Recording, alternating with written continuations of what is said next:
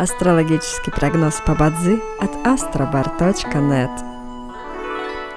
Бадзи основывается не на звездах и знаках зодиака, а на статистических данных китайской метафизики, поэтому далее вы услышите общий гороскоп для всех.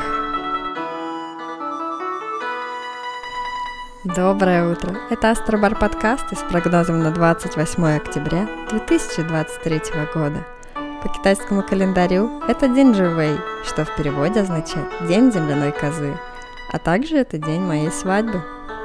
В этот день благоприятно ходить на свидания, начинать обучение, собирать долги, заключать сделки, подписывать документы, благодарить и хвалить окружающих.